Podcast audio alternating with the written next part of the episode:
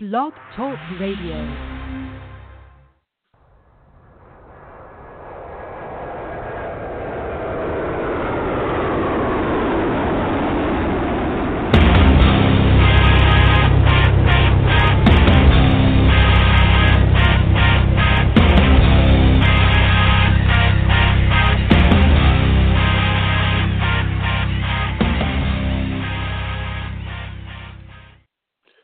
Friday, everybody. Welcome to the Michael Cutler Hour. I am your host, Michael Cutler. It is good to be back with you.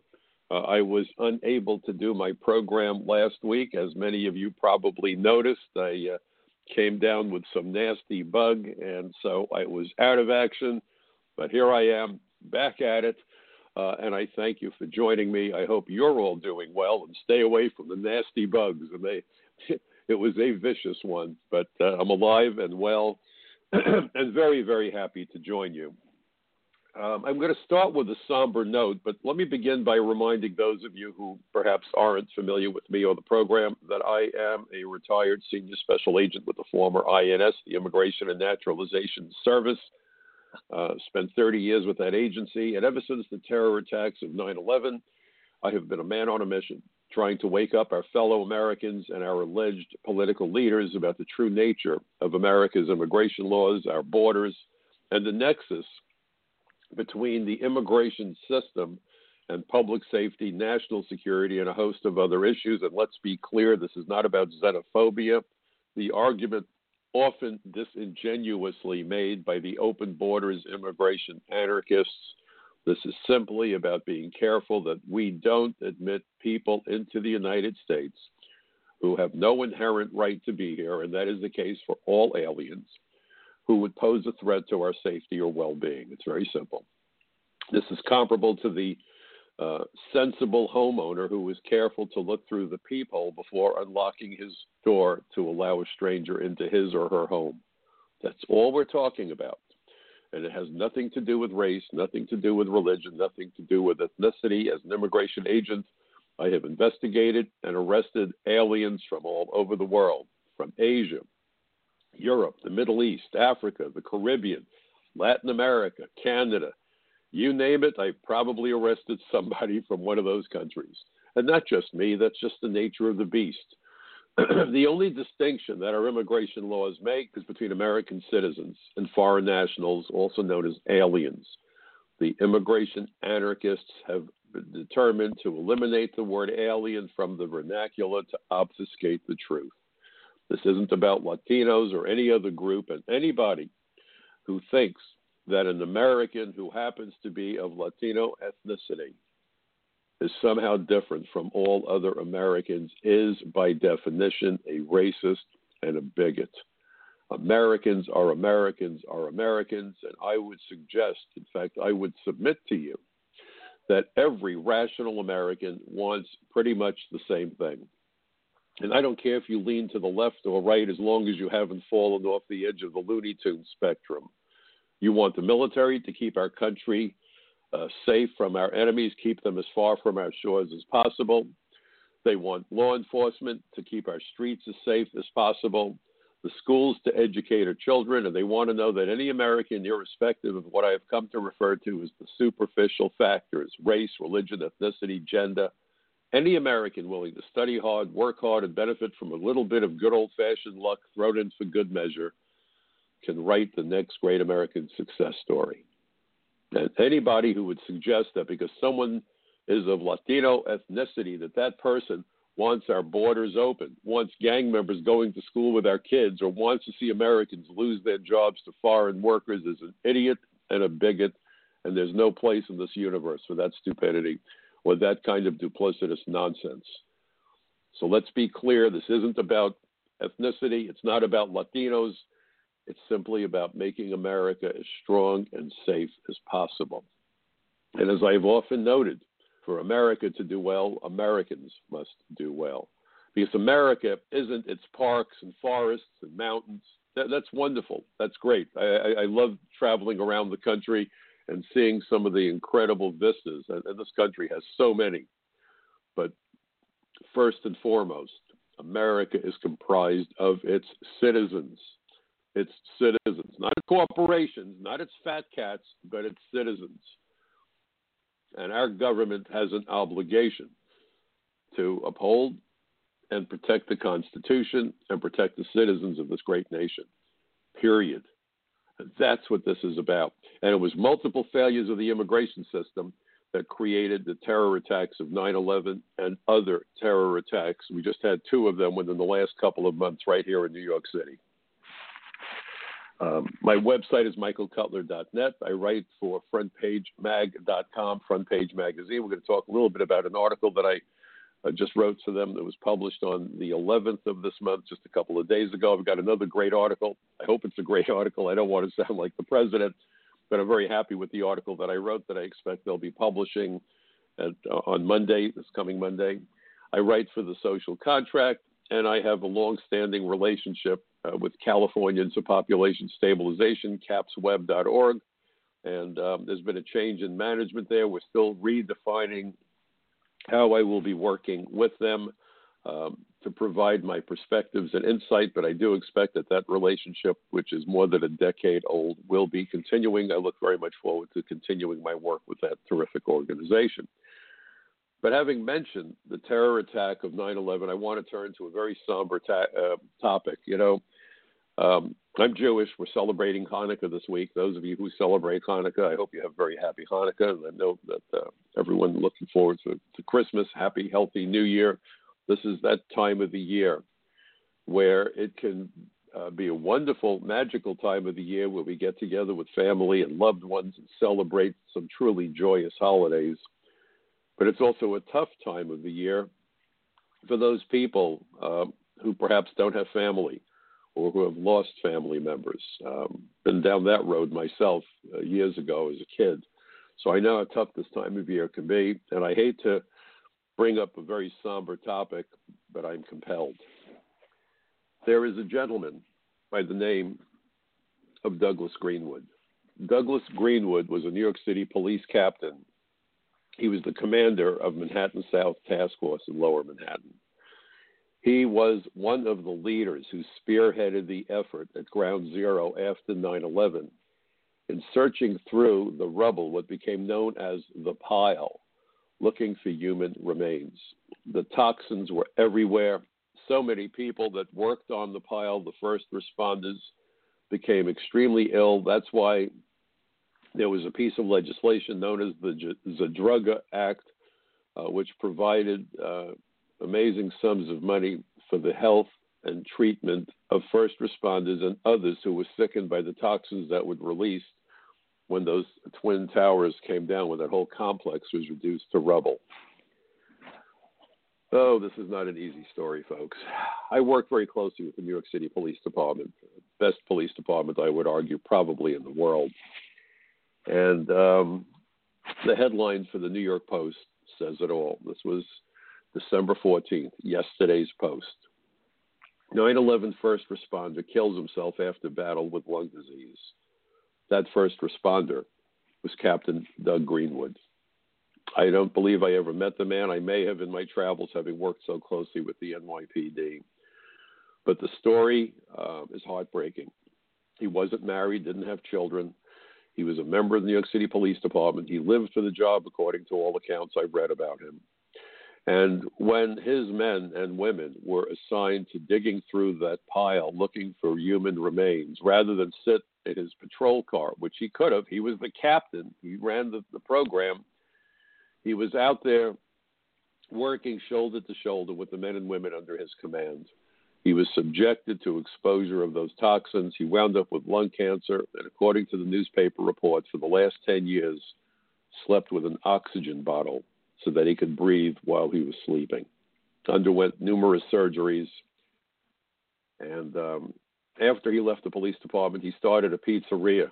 Although his name didn't sound Italian, he was of Italian ancestry, and he said that he was using his mother's recipe, his mother or his grandmother's recipe, um, at a place called the Bleecker Street Pizza. And the pain became unbearable from all of his suffering, and he decided to end it all a couple of days ago. The body count from 9 11 is not yet complete. people are still dying and dying horrible deaths from their exposures to those toxins. Lower Manhattan has a cancer cluster, not a shock. This was the damage that continues to be done to New York and to America after 9 11. And yet you have uh, politicians utterly ignoring the findings and recommendations of the 9 11 Commission to which I provided testimony. It's unconscionable. First and foremost, the 9 11 Commission found, pardon me, I'm still not 100% over whatever this is. I feel like Kermit the Frog is uh, visiting, so bear with me. But I, I, very much wanted to join you on, uh, on my program this evening. Uh, and, and part of my motivation was reading the story about Captain Greenwood. This guy lost his life because he did what first responders do they run toward that which sane people run from. And we know that 9 11 was the result of multiple failures of the immigration system, and yet you have sanctuary cities. New York is a sanctuary city. It gets a tremendous amount of money because we are clearly the number one target for international terrorists, and yet sanctuary policies fly directly in the face of the recommendations and findings of the 9 11 Commission. I, I don't know what I'm supposed to say to make the point more clearly. We are not safe by harboring criminals, aliens who come into this country, violate our laws, either commit crime, uh, are involved with gangs, or simply are violating laws that were enacted to keep terrorists and criminals out of our country. How in the world does that make us safe? And the fantasy has been created that if somehow we enforce the immigration laws, well, then victims of crimes, illegal alien victims, won't come forward. It's a lie. They have to know it's a lie, but they keep repeating it. It's, you know, tell a big lie and keep repeating it and hope that after a while people will think the lie is the truth. That seems to be the strategy that's now in play. As an immigration agent, I spent half my 30 year career with the Drug Task Force. I worked very closely with the New York City Police Department throughout my entire career. And one of the things I was able to do to help our fellow law enforcement officers of the NYPD and other police departments was to use immigration authority to cultivate informants and cooperating witnesses among the illegal aliens in those ethnic immigrant communities. Whether it was the Russian community, the Asian community, the Caribbean community, the Latino community, doesn't matter. Again, this isn't about one race, religion, or ethnicity. Ethnicity, if I get the words out. So we hear the, nonsense and meanwhile, we've now had two terror attacks, and no, the fact that New York was a sanctuary did not have a direct bearing on the two attacks. The most recent attack carried out by, by this nitwit from Bangladesh, uh, Ullah, who got a visa because of so called family reunification. The idea that we would have chain migration and let entire families come in once one guy gets his foot in the door is nuts. That policy needs to end, and the president has identified it as a problem, and wants to end it. But of course, uh, and, and I'm a registered Democrat, but the Democrats are screaming like scalded cats. There is no reason why an adult gets a green card and then citizenship and then can bring his or her siblings into the country with their families. You know, I've often said the easy way to describe who should be able to become a citizen when someone naturalizes, who should be able to get a green card rather when a relative naturalizes.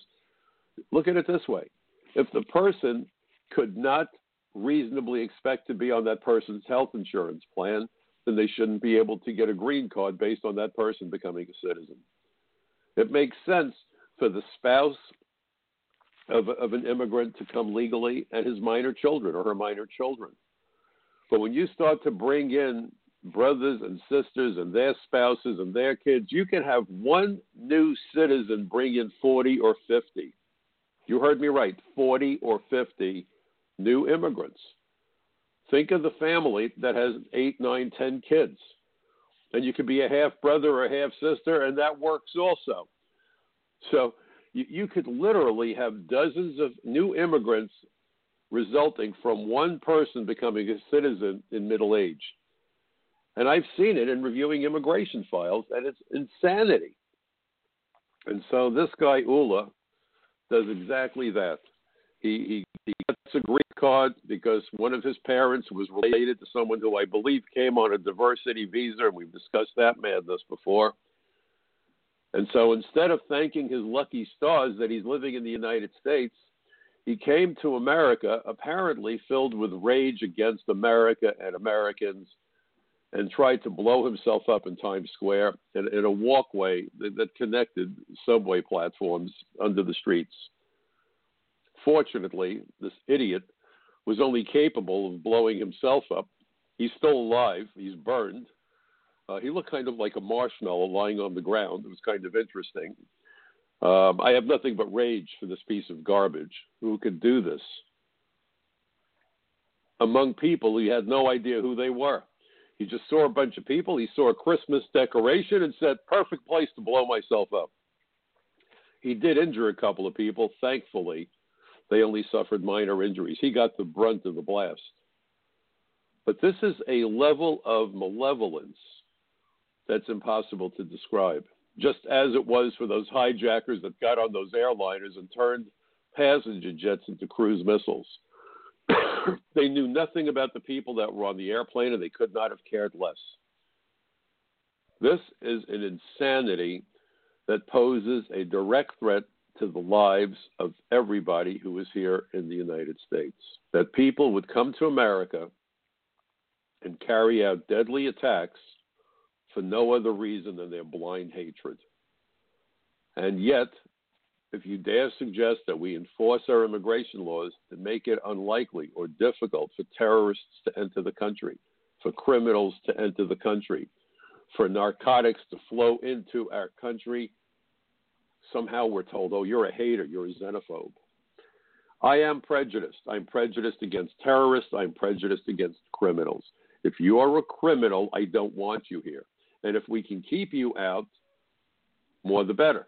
If you manage to get in and commit crimes and we have the opportunity to get rid of you, don't let the door hit you on the rear end on the way out. I worked with Senator Al D'Amato back in the early 80s to create what became known as the aggravated felon reentry law that makes unlawful reentry by criminal aliens a 20 year felony.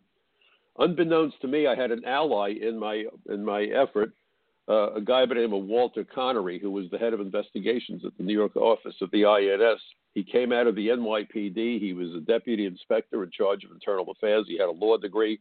Uh, he became a mentor to me. I loved working for Walt. Sadly, he died a few years ago. I certainly miss our conversations. But Walter Connery uh, had written a legislative initiative to um, Senator D'Amato. Shortly after I had gone to the senator and convinced about 30 of my colleagues, other INS agents, that we needed to do three things. Prioritize criminal aliens, overall aliens, to seek their removal, to hold deportation hearings inside the prison so we didn't have some alien dirtbag sit in jail for 10 years for committing rape or murder or mayhem, and then try to deport them afterwards we usually wound up uh, running out of jail space, and that guy would go out on the street and, and victimize more people.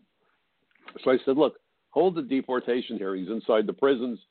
He now has years to appeal the, the, the uh, order of deportation, but by it's all by the time it's all over, you put him on an airplane and you wave goodbye. And to make sure that you discourage him from coming back, reentry after deportation of criminal aliens should carry with it a maximum penalty of 20 years in jail. Back then, there was no distinction, and the worst that anyone faced for re- unlawful reentry was two years in jail. Two years in jail is fine for a guy that washes dishes in the back of a greasy spoon diner, or a ranch hand, or a farm hand.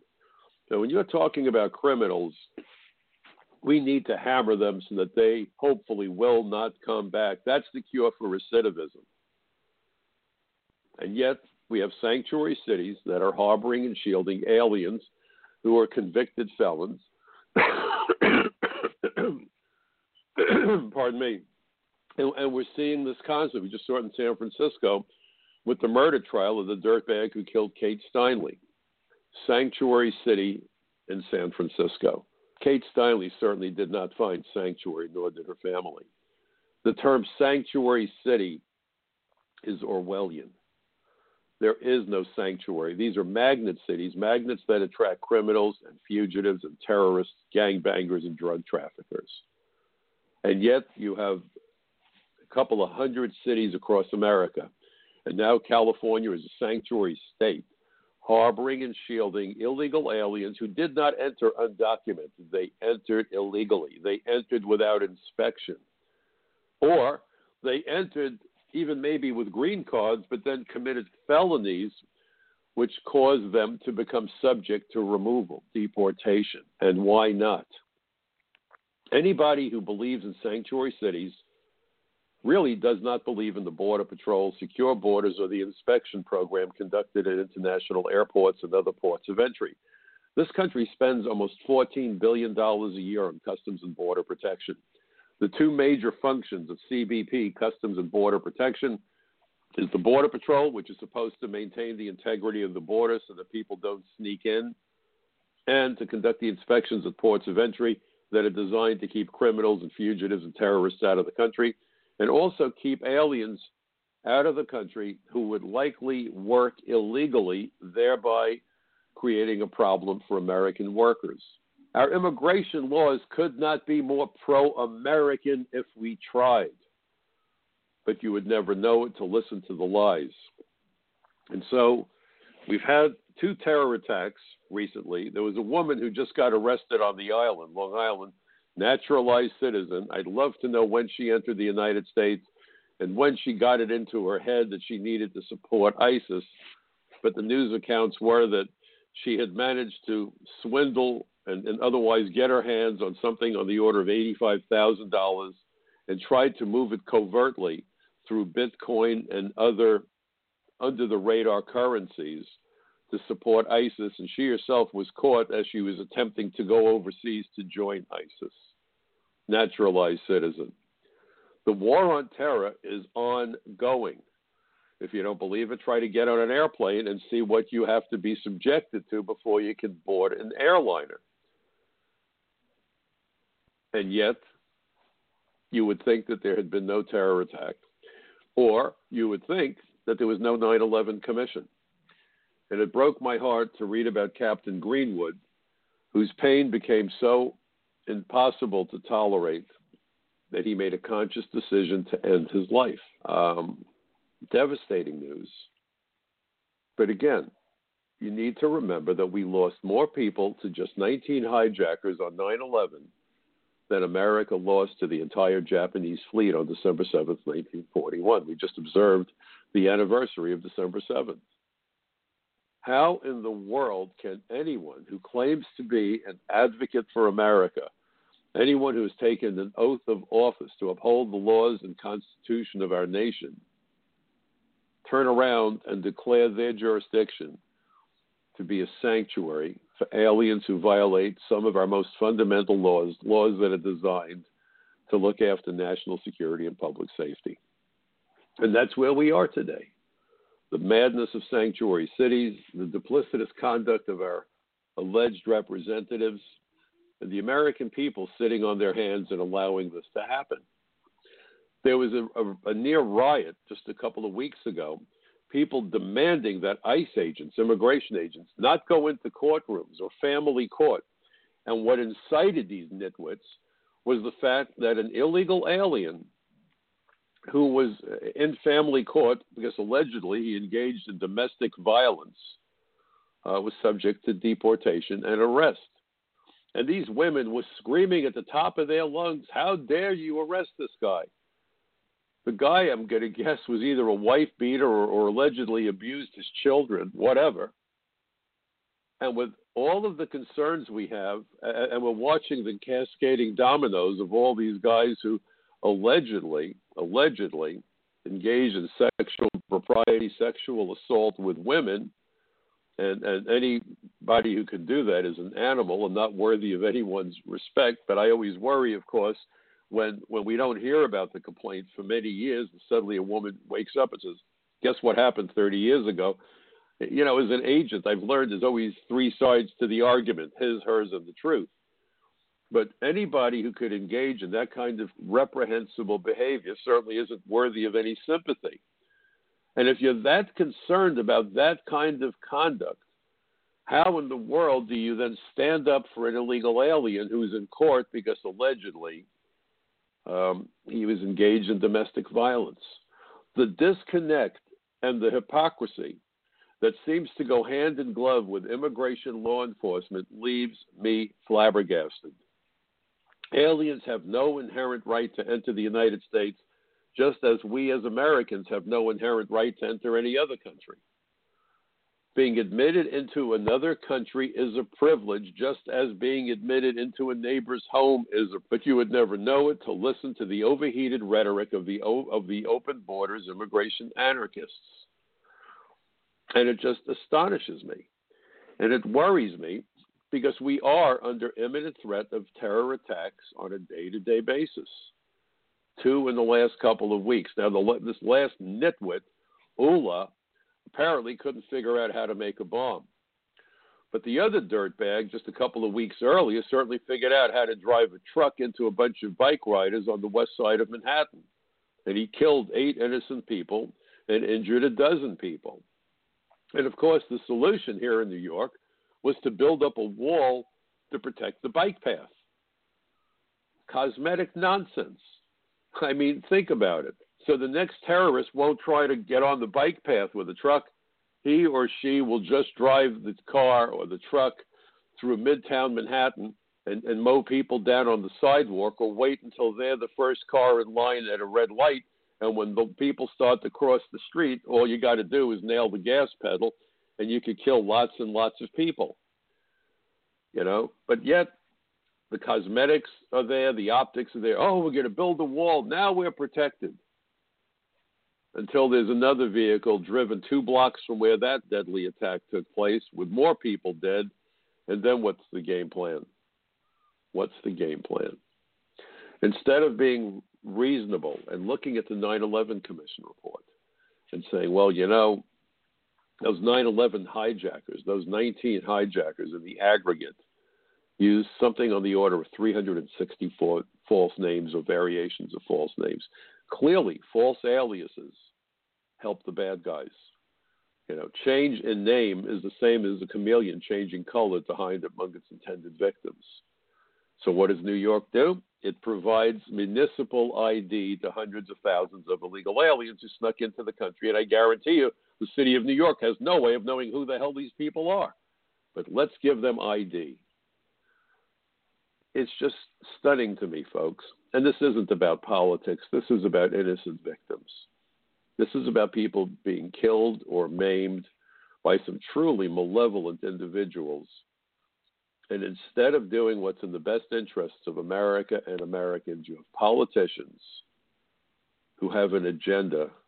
And I'm still trying to figure out how they sleep at night. Uh, to me, anybody who can ignore the findings of the 9 11 Commission and are willing to put their fellow citizens at risk, or anybody at risk, you know, foreign tourists, people that were killed, if I remember correctly, with that bike path attack were from Argentina, tourists.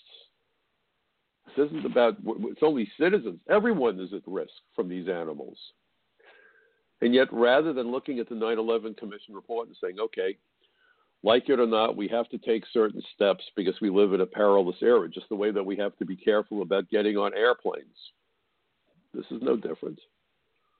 But somehow politicians have done the math and they've decided that if they want the campaign contributions of the U.S. Chamber of Commerce, which is more fixated on head counts on airliners and head counts at, at ballparks and so forth, than they are with body counts in the morgue, then they'll do the bidding of those people who write the campaign contributions, or they'll do the bidding of the leaders of their party who somehow think this will result in them getting more votes and the average American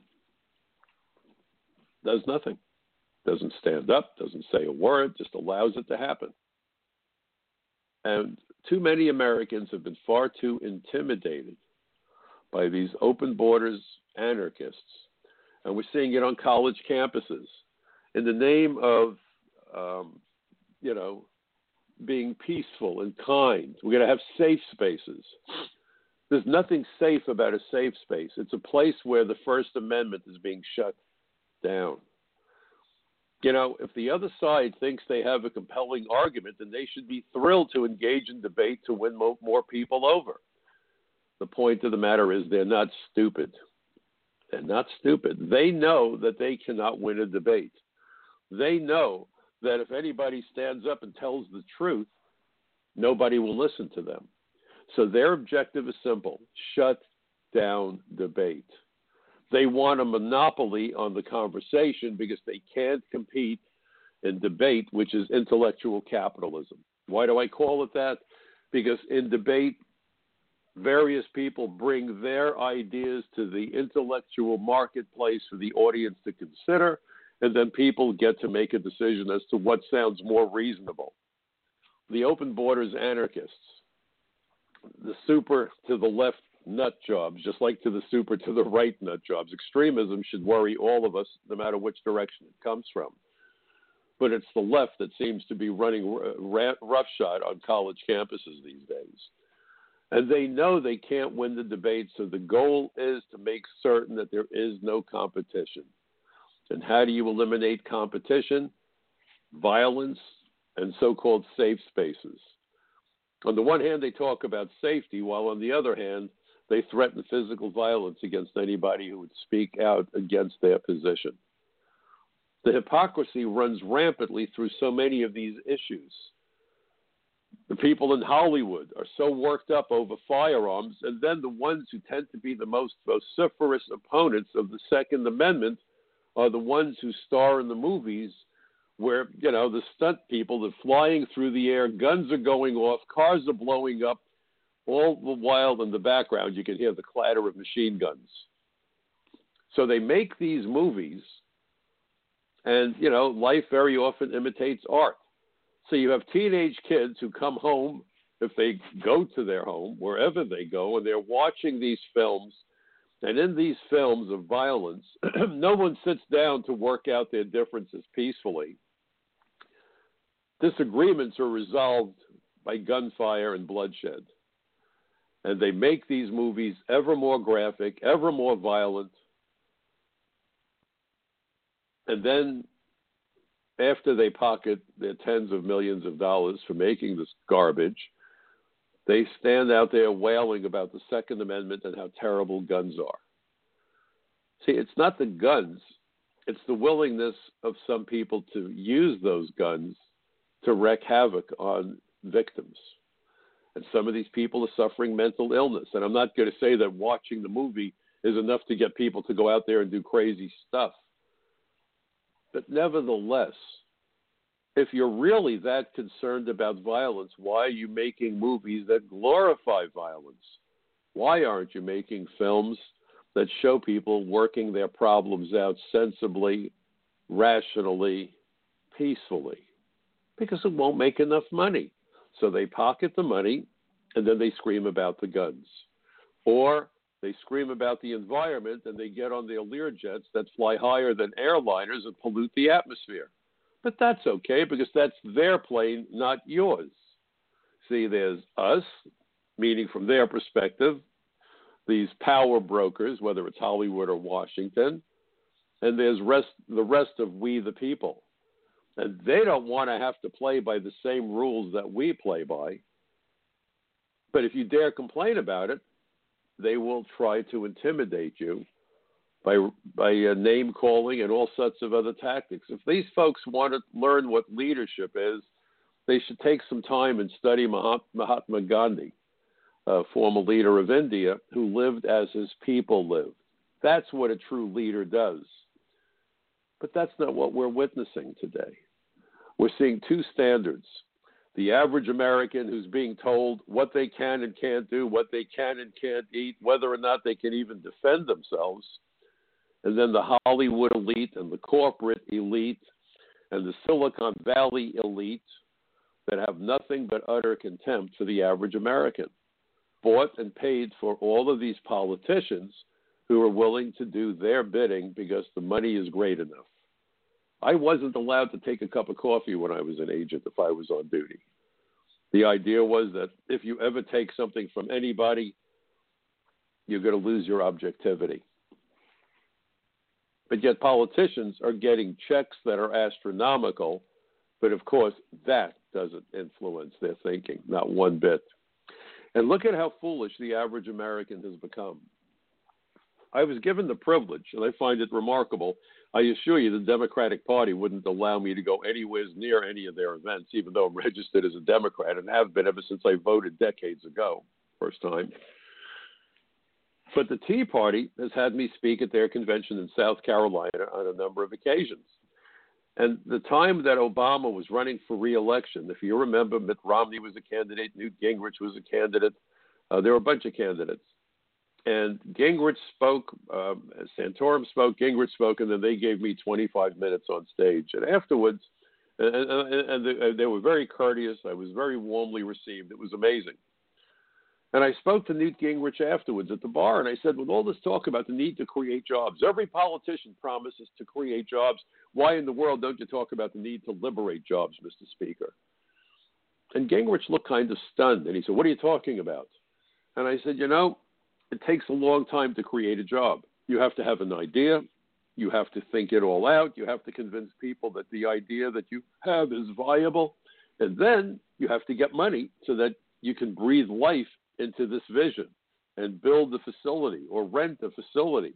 And that can be time consuming. You certainly don't hire people overnight that way. That process can take months, it can take years. But if you enforce the immigration laws literally overnight, overnight, the same day that illegal aliens are taken out the back door, you can bring in the new legal workforce through the front door. I said, Why don't you talk about the need to liberate jobs, Mr. Speaker? And I will tell you, he looked rather stunned and rather upset when I said that. My latest article for Front Page Magazine, and it was published on December 11th, its title is Trump's Immigration Policies Are Working, and the subtitle, How 800 Americans and Lawful Immigrants Got Jobs Overnight in Chicago. Now, the story was that this Swiss company that makes the buns for McDonald's in Chicago was recently raided, and they hire their employees through a third party. I guess they were looking to insulate themselves. This is another one of the things that companies do. They hire people through an agency. Lots of stuff going on. There's lots of moving parts to this machinery. And it turned out that 800, about a third of the people working for that company, were here illegally. And the Chicago Tribune published an article. And here was what I wrote about in my piece. Listen to this quote from the Chicago Tribune article. A Swiss maker of hamburger buns to McDonald's Corporation said that it's struggling to run a Chicago bakery after it lost a third of its workers in a clampdown on 800 immigrants without sufficient documentation. What in the world does that even mean? They lacked sufficient documentation? They had four out of eight pieces of paper. What do you mean they lacked documentation, sufficient documentation? This is Orwellian. The Ministry of Truth in 1984 couldn't come up with a more creative sentence. They lacked sufficient documentation. Folks, these people were working illegally. Let's have some clarity. No, they lacked sufficient documentation. This is the Orwellian crap that we're listening to on a daily basis in the news media.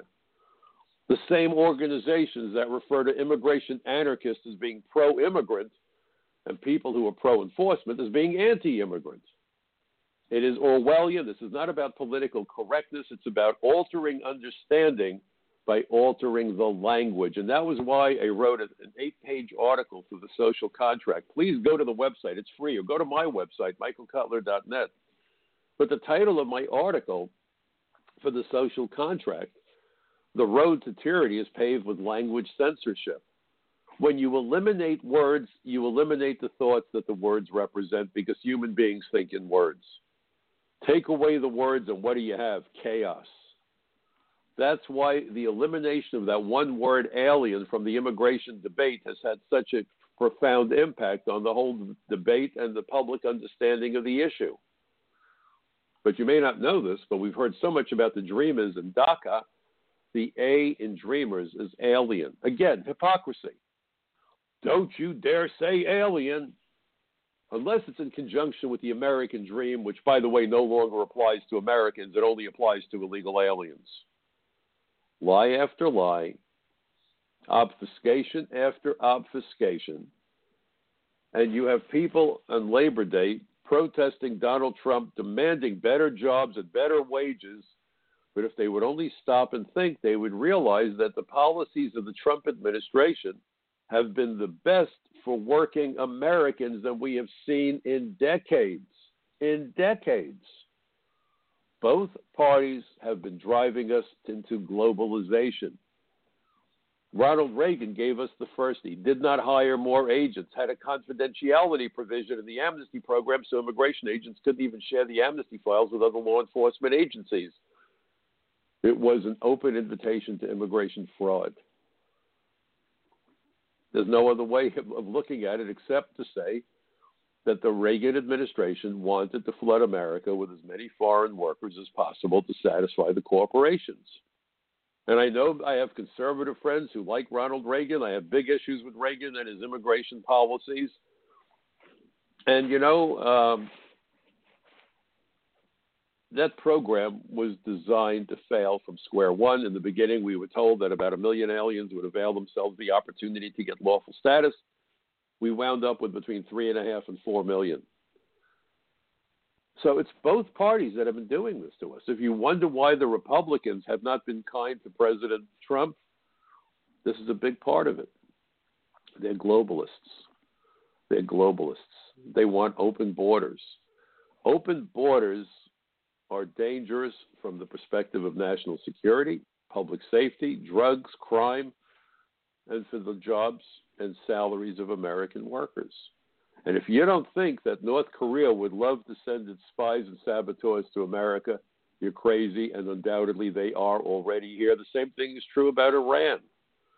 The same thing is true about the drug cartels and ISIS. You can't defend a country when you can't keep your enemies out of the country. You know, when there's a burglary, when there's a crime committed, the crime scene investigators come out, and the first thing they look to figure out is how did the bad guys get into the facility? How did they get into the house? How did they get into the factory? That's what the 9 11 Commission tried to figure out after 9 11. And all arrows were pointing at multiple failures of the immigration system. But you see, the immigration system really isn't failing. Now, this may be a shock for you to hear this. The immigration system, up until President Trump, has been doing a magnificent job of exactly what the power elite wanted. Not what the average American wanted, but the immigration system was the best run system in the entire United States of America. Don't let anyone tell you that it's broken. This is called failure by design because what the power elite wanted was an unlimited supply of foreign tourists, foreign students, and cheap foreign labor. Now tell me, isn't that what we got? An unlimited supply of cheap foreign labor, an unlimited supply of foreign students and foreign tourists. So please don't tell me the immigration system is broken. It is working better than any other system in the entire federal government by design by design. That's how you wind up with tens of millions of illegal aliens. That's how you wind up with MS 13 infesting 40 out of 50 American states. That's how you wind up with drugs flowing freely across our borders. Last year, there were 60,000 opiate overdoses in America, people that were killed. And when people say to me, well, the system is broken, my gosh, are you gullible if you believe that? Why do you think there's, there's never been more than a couple of thousand immigration agents to enforce the immigration laws from within the interior of the United States? Because that's where the action is. For years, the politicians were successful in convincing America that we had four border states. Mexico was the issue. That border has to be secured. Don't get me wrong, not for a heartbeat. But not one of the 9 11 hijackers ran the Mexican border. Most terrorists come across through international airports. Don't take my word for it. Go read the 9 11 Commission report. It's free. Go read it. Do your homework. Do your homework and have your neighbors do their homework. And in fact, the 9 11 Commission also made it clear that one of the key vulnerabilities was created because we did not have meaningful interior enforcement. Once people came to this country, they were home free. It didn't matter if they ran the border, it didn't matter if they overstayed a visa, didn't matter. Once they were here, they were here, and, and all's right with the world. And what did we hear to justify comprehensive reform? Well, we can't arrest 11 million people. Well, folks, there's probably 40 million by now. But we can't arrest them all, so let's just give them all legal status. Never mind that there's no capacity to interview anybody or do any field investigations. Never mind that that would be an act of national suicide. Never mind that national security would be irrevocably damaged, destroyed, obliterated. So the argument is that you solve the problem of illegal immigration by legalizing everybody. Is there any other area of law enforcement where you hear any other garbage that's comparable to that? How many people blow stop signs or run red lights or speed? But you've never heard a police chief say, oh my gosh, too many people violate motor vehicle law. Let's not bother to enforce the law. It's just a hopeless situation. You never hear that. Too many people are texting and driving, so let's not even bother. No, what they do is run commercials, they increase the penalties, and they convince the American public that if you even think of picking up your phone while you're behind the wheel of the car, SWAT will descend on the car and haul your tail out of your car through the sunroof with five guns aimed at your head. Don't you even think of reaching for the phone. Now, of course, some people aren't intimidated. They're stupid enough. They continue to text and drive, and then they kill people. But so now they're trying to find a way of checking your phone by law so that if you were texting when you had the accident, you're going to be charged with a felony and you're going to jail, etc. If this was immigration, they would say there's just nothing we can do about it. And do you know why they tell you there's nothing they can do about illegal immigration? Because that is what is wanted by the power elite. And so when Donald Trump stepped up to the plate and said, We're going to secure the borders, we're going to protect our country, my God, panic broke out. This is a guy that didn't need their money, so they can't buy him. They can't threaten him. What do they do with him? You wonder why those FBI agents hate Donald Trump? Uh, you know, I'd love to know whose music they're dancing to. And it's sad. I worked with the FBI. There's some fine folks over there. I had a desk at the FBI for years as part of the Drug Task Force. I worked with them on terrorism investigations. But when you listen to the animosity coming at Donald Trump from all directions, the biggest issue, in Mike Cutler's judgment, now maybe I'm wrong, but sovereignty is the biggest issue.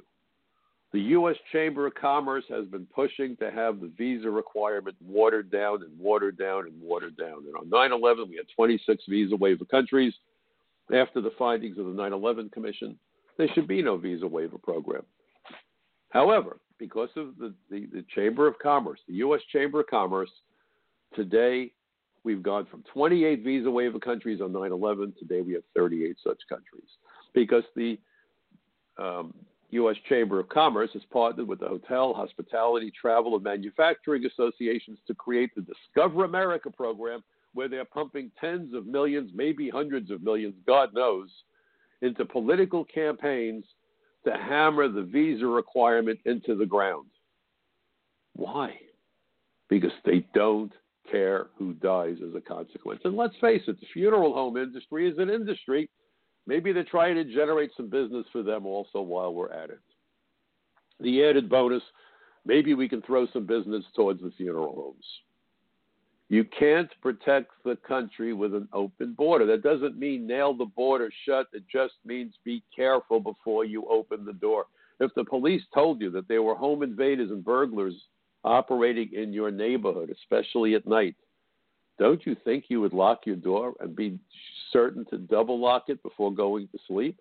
Maybe go out and buy yourself a better lock? You know, it's easy when you drive through some tough neighborhoods to know what the crime rate is without even doing any research. Get in the car and drive through the neighborhood. How can you tell when you're in a crime, high crime neighborhood? Some houses, and I've seen it in New York and I've seen it elsewhere in my travels, have bars on the windows of the house. The houses look like jail cells, except they're not trying to keep the people in the houses. They're trying to keep the bad guys from getting into those houses. Common sense. Burglars want to break in, you have to reinforce your house against that possibility. Today, terrorists want to get in, criminals want to get in, gangbangers want to get in, not to our houses, and yet the mere mention of the idea of securing our borders starts a firestorm in Washington.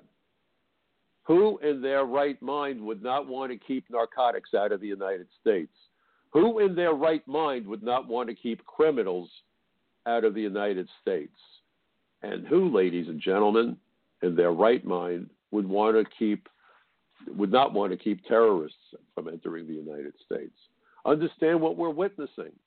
Politicians who understand the dangers they're creating, but apparently they have a different priority, different from the average American. The average American, I assure you, wants the border secured, wants to make certain that criminals and drugs and terrorists don't get in.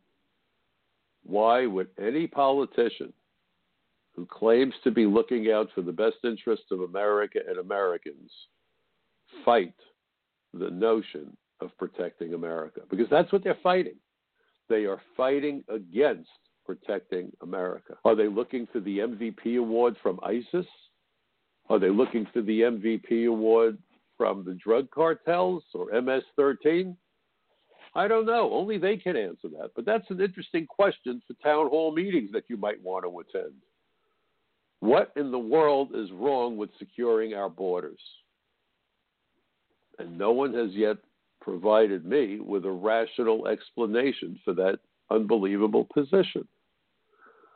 And you look at this raid on that bakery, and suddenly 800 new jobs were opened up overnight. And then the article goes on, and what does it say?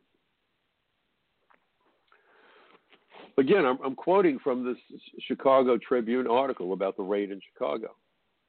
The raid on workers at Clover Hill is one of the biggest U.S. employer employment headaches reported by a European company so far as President Donald Trump has made curbing undocumented immigration. This isn't undocumented, folks. It's illegal immigration. Pardon me.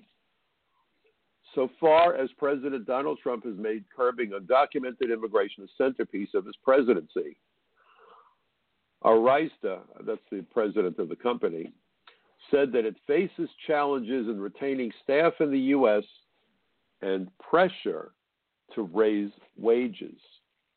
I thought the Democratic Party was about supporting blue collar Americans. So we have a raid on a, on a bakery that's forcing the bakery to hire Americans and lawful immigrants and pay them more money. From the perspective of American workers, we call that a win win. And who is behind it? Donald Trump. And who are the Democrats screaming the most loudly about? Donald Trump. Do you see a disconnect? And that's not to say that I agree with everything the president says or the way that he says it. Sometimes I wish that he would use more subtle language, more nuanced language. But goodness gracious, I score this 800 um, alien arrest a major success. 800 jobs weren't created, they were liberated simply by enforcing laws that are already on the books. You know, as Americans, we really need to make a New Year's resolution for ourselves.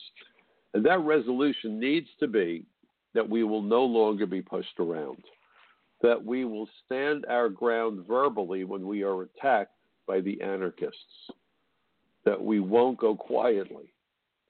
You know, uh, as a B'nai B'rith president, I attended a, a meeting up in the Catskills many, many years ago when I was in college I was a, a president of the B'nai B'rith chapter, uh, AZA, which was a, a, young adult organization for people in college. And the, there was a documentary shown about the price of silence. That when people spew language of hatred, bigotry, that sort of thing, the presumption is that if you don't disagree with the loudmouth, then you agree with the position that that person is taking. The only way that you can make clear your opposition to repugnant words is by articulating what you feel. If you keep your mouth shut, people will presume that you are in agreement. We have been intimidated so that we no longer stand up on our own two feet. And standing up on our own two feet is as American as apple pie. It's an obligation that we have to have our voices heard, that we exercise the First Amendment right that we are guaranteed under the Constitution of our great nation. Please, folks, make it your New Year's resolution to stand your ground, get your voice heard, not just by your neighbors, but by the people who purport to represent you. When we go to restaurants, we're very specific about the food that we want to eat and the way that we want it prepared. And if we're not happy with the meal, we send it back. And if that doesn't work, we get up and leave. We need to be no less specific in dealing with our elected representatives. We clearly live in a perilous era.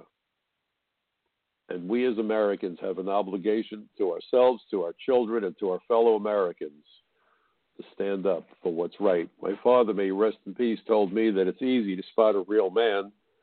He's the guy who stands up when it counts. It certainly counts today. Please take my my, my dad's great advice.